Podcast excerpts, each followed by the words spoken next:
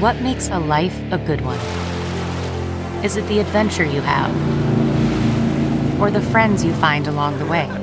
Maybe it's pursuing your passion while striving to protect, defend, and save what you believe in every single day. So, what makes a life a good one? In the Coast Guard, we think it's all of the above and more, but you'll have to find out for yourself. Visit gocoastguard.com to learn more. Man, that sunset is gorgeous. Grill, patio, sunset. Hard to get better than that. Unless you're browsing Carvana's inventory while you soak it all in. Oh, burger time. So sit back, get comfortable. Carvana's got thousands of cars under $20,000 just waiting for you. I could stay here forever. Carvana, where car buying meets comfort, meets convenience. Download the app or visit Carvana.com today.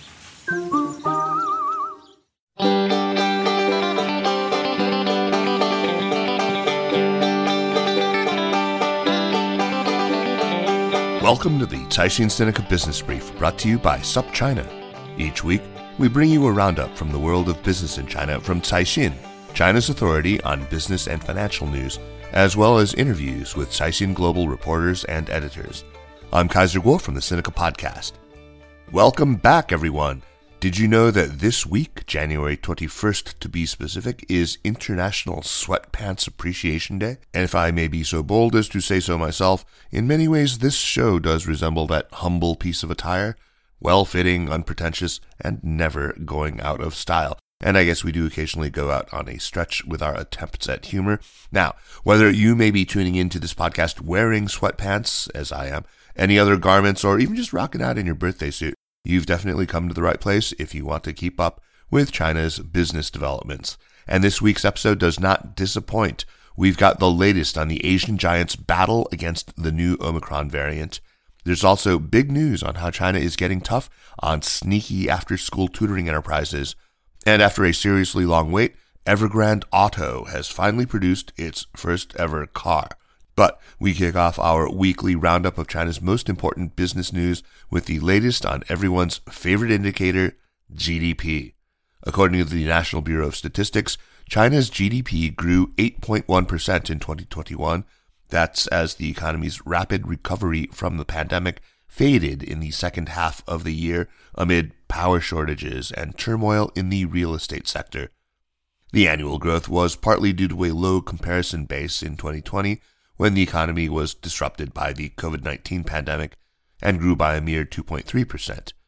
Official data also showed that China's birth rate dropped to 7.52 per 1,000 people last year, the lowest since the founding of the People's Republic of China in 1949. The country's natural increase rate fell to 0.034%, the lowest since 1960. That suggests China's total population may have peaked in 2021. According to Zhang Zhiwei, the chief economist at Pinpoint Asset Management, the figure indicates that potential economic growth will slow faster than what was previously expected. What's almost definitely gotten a lot of tongues wagging these past few days is how Omicron has reached the Chinese capital of Beijing. The city reported its first local case of the new variant on Saturday, that's three weeks before the Winter Olympics are scheduled to be held in the city. According to the authorities, the patient has been living and working in Beijing's Haidian district. Close contacts have been tested. Those who visited the same locations as the patient have been ordered to report to authorities. In the meantime, Beijing has sealed up the patient's residential compound and workplace. So far, thousands of samples have been collected for testing from people linked to the two locations. But the country's capital isn't the only part of China grappling with the highly transmissible new variant. At least nine cities have confirmed hundreds of Omicron infections. That includes Shanghai and cities in Henan, Liaoning, and Guangdong provinces. Several Chinese cities have imposed lockdown measures after local outbreaks. In order to prevent more contagion seeping into the country, China has so far this year suspended over 180 incoming international flights. That's after a raft of passengers tested positive for COVID 19. Last week, the nation's civil aviation regulator issued orders suspending at least nine international services operated by domestic and overseas carriers. The move affects flights from Europe, Canada, the US, and Indonesia. In particular, the cancellations affect all carriers flying between China and the US, thus sparking fears of further travel disruptions. These services are to be shelved for two to eight weeks, depending on the number of cases of infection found among passengers. Since January 1st, more than 600 infections were reported among inbound travelers. Also creating quite a buzz is how China's education ministry is on a mission to teach sneaky tutoring companies a hard lesson. The authorities have intensified supervision on after school education providers that go underground by renaming their services or switching to individual tutoring. These sketchy tactics are becoming even more widespread as demand for tutors creeps up with the winter holidays approaching.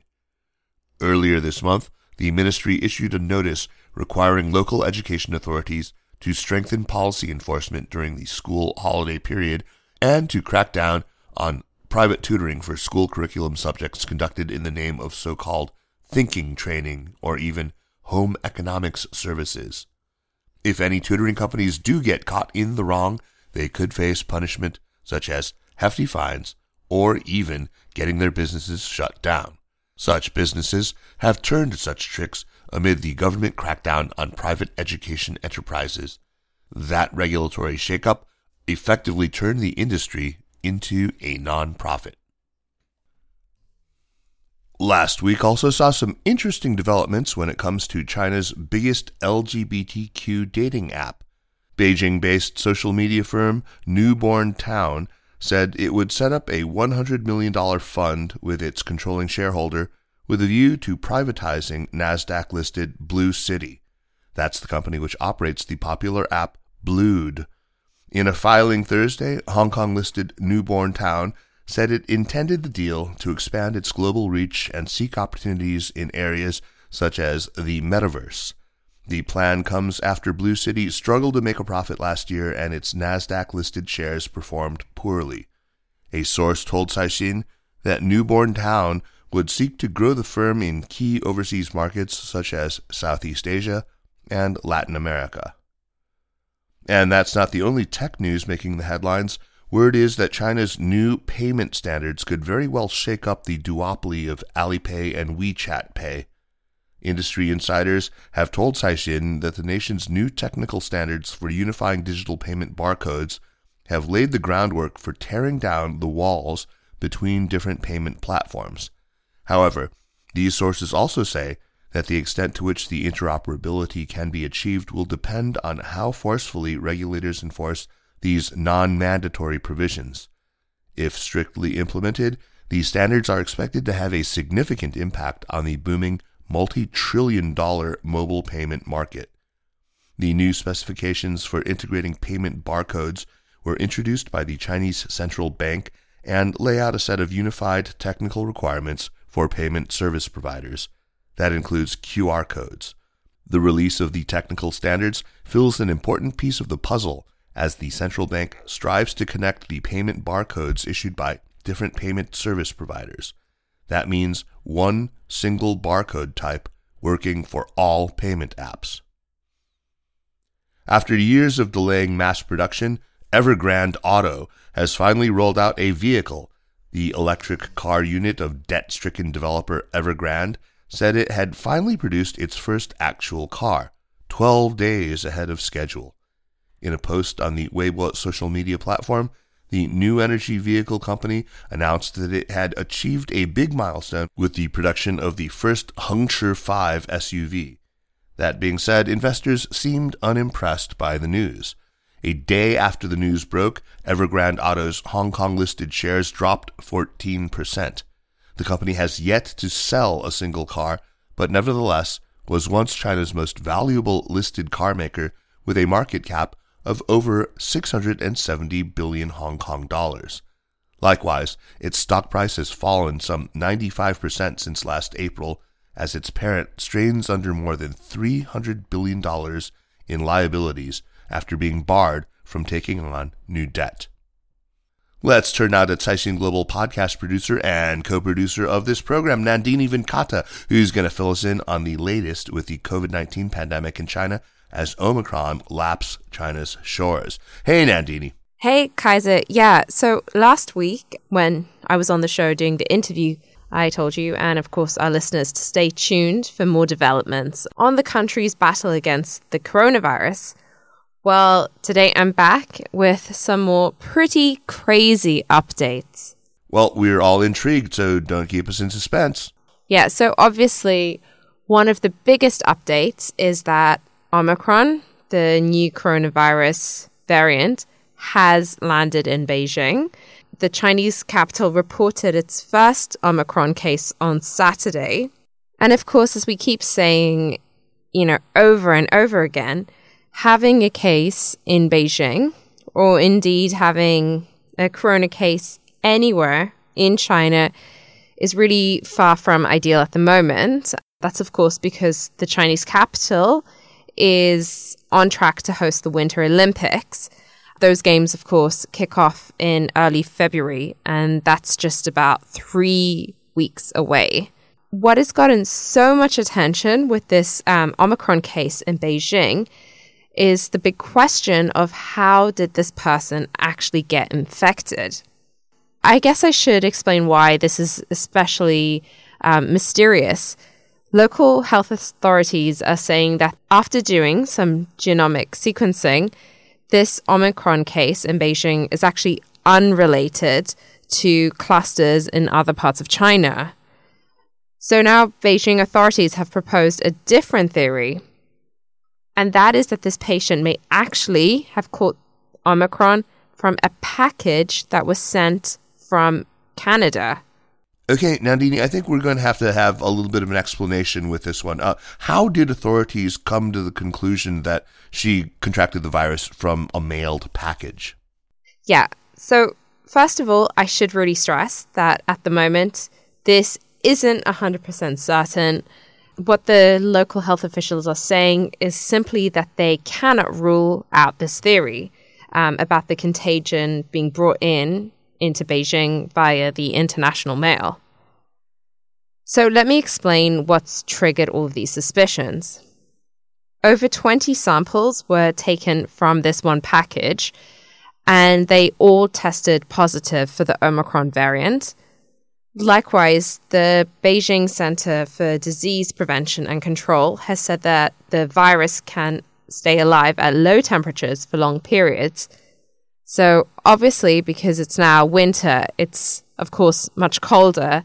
And according to the center, the risk of catching the disease um, from a surface is therefore heightened. Now, um, the center also added that some overseas mail and other items tested positive in many other parts of China. So, for example, in southern China, in Guangdong province, local officials have said that there could actually be a link between cases reported there and international packages. And I guess in any case, um, all of this may remind some of our listeners about previous claims China made where it pointed the finger at imports of frozen seafood and had said that these products were behind um, some other previous virus flare ups. Okay, so has Beijing imposed new disease control measures when it comes to international mail? Yeah, so actually, sources have told Caixin that customs and postal authorities have told airports and logistics firms to disinfect cross border deliveries more thoroughly. And one potential ripple effect from all of this is that people may soon discover that it takes quite a while longer for them to receive any packages from abroad. The authorities have also cautioned people to import less goods from abroad. But having said all of this, it is important to recognize that not everyone is in agreement that this theory holds water. There is a lot of debate about how long the virus can actually survive on a surface.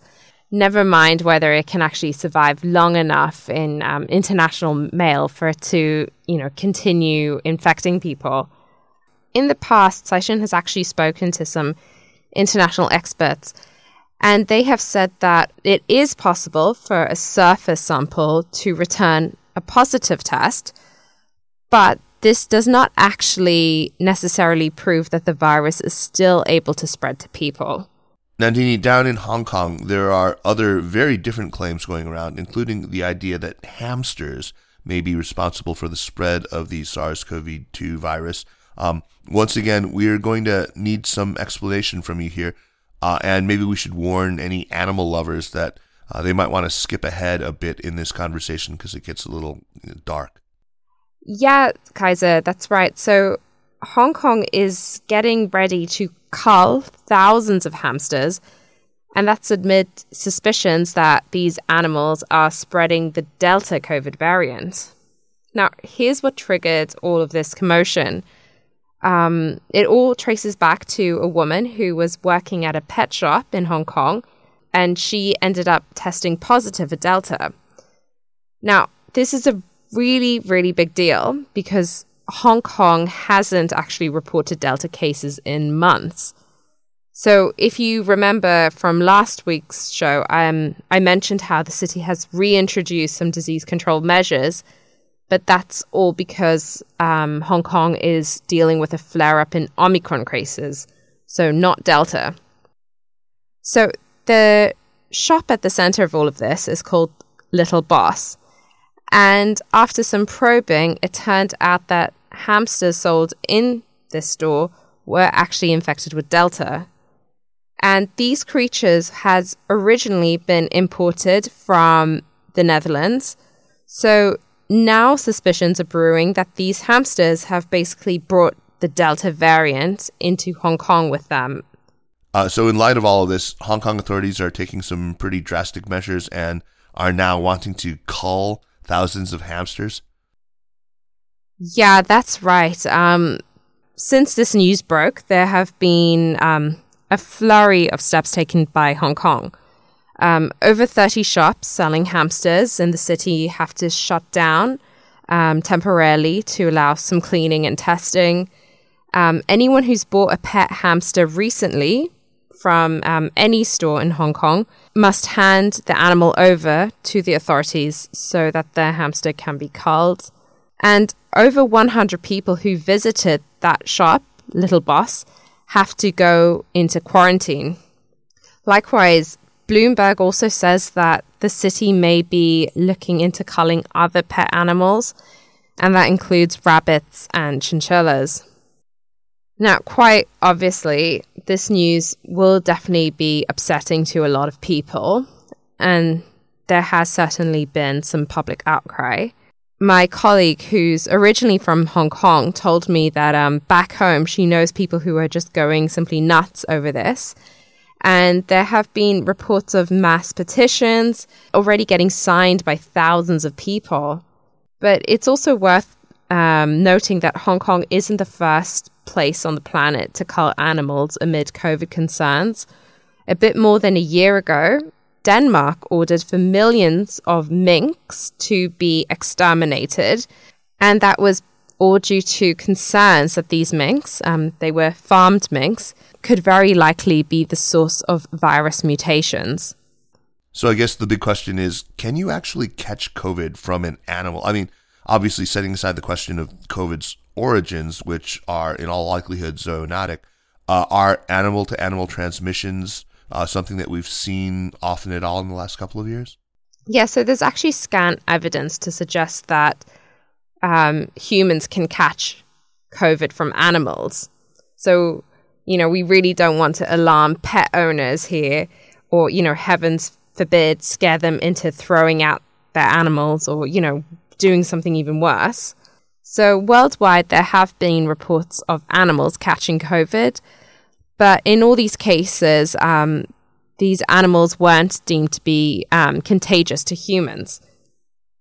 The actual first time that um, an animal was reported to have caught COVID was also in Hong Kong um, in early in 2020, and it involved a pet dog, a Pomeranian but scientists came to the conclusion that the dog's coronavirus levels were so minute that it was very likely that the animal would spread the disease to humans.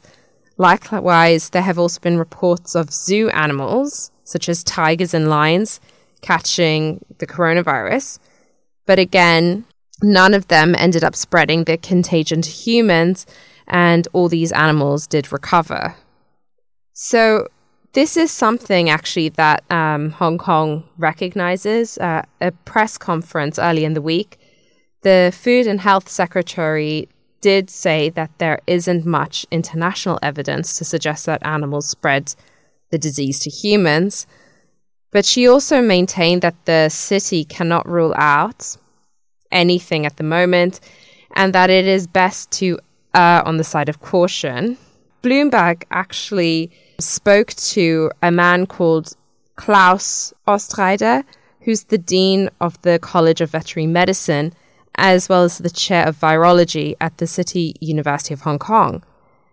And he told them that uh, Hong Kong's reaction may come across as very shocking, you know, with ordering this hamster car, but he also said that it might be a wise decision. According to Osterrieder, um, in scenarios where you need to keep the coronavirus out of your borders, um, any new introduction, even if it seems, you know, very innocent and very unlikely, could actually end up ruining the entire operation.